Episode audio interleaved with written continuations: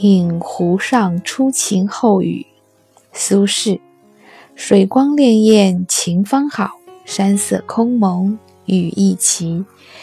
欲把西湖比西子，淡妆浓抹总相宜。明天就是小长假了，你们要出去玩吗？我已经带着孩子在外浪了很多天，明天我们会去杭州。先整一首关于西湖的诗，预习一下，也复习一下我心中对西湖的印象。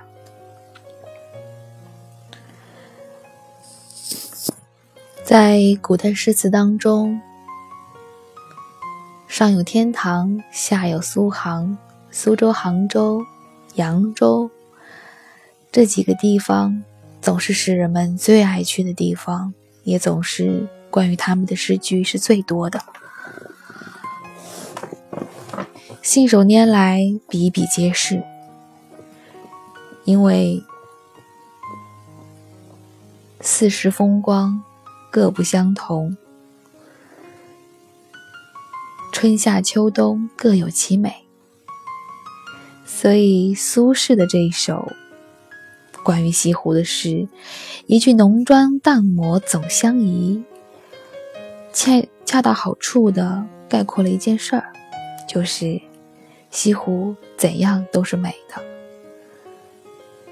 一年四季各有各的美。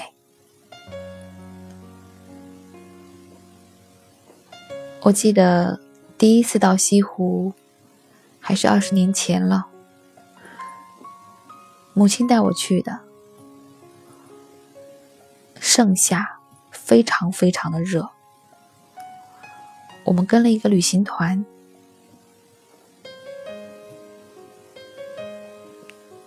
我似乎对于那次的行程没有什么印象，除了那个导游，我至今记得那是一个短头发、化着大浓妆的导游，不爱说话。把我们用船拉到了三潭印月以后，就地解散。我们就在三潭印月那个景点里面兜了一圈，拍了一张照片。那个时候还是需要留一个邮寄的地址，由那人帮我们寄回去。那个时候没有支付宝，没有第三方支付，没有任何的担保，人和人之间全凭这样的信任。我把钱付给你。你帮我拍一张照片，我留给你一个地址，你一定会把照片寄给我。现在还有如此相互信任的陌生人之间的世界吗？好像很难了。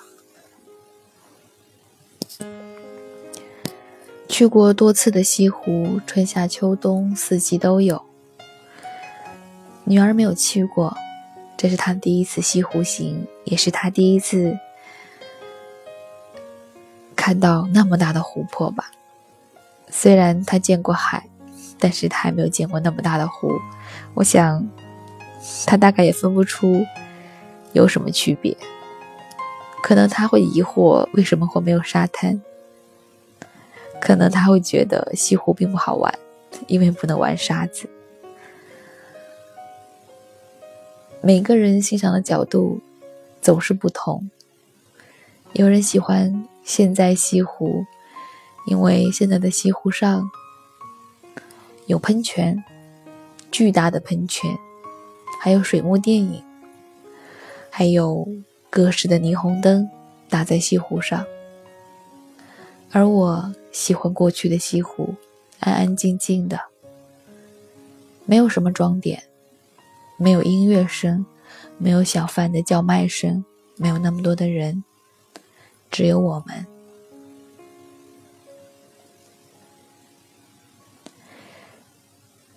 明天是我第 N 次去西湖，看一看它和过去有什么不同。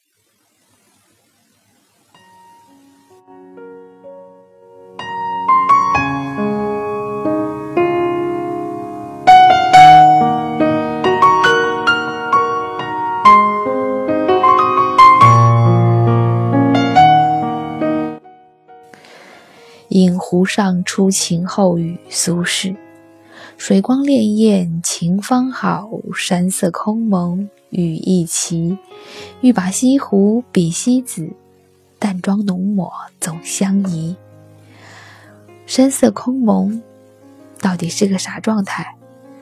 突然意识到，我还没有见过，在西湖毛毛细雨的时候。是个什么样子呢？是水天一色吗？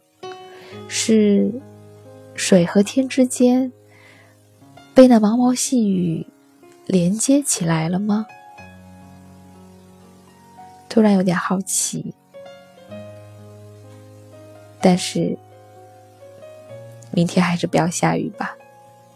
我还是看一看水光潋滟、晴方好的西湖是什么样子吧。淡妆浓抹总相宜的西湖，我带着孩子，再一次的来到你的身边。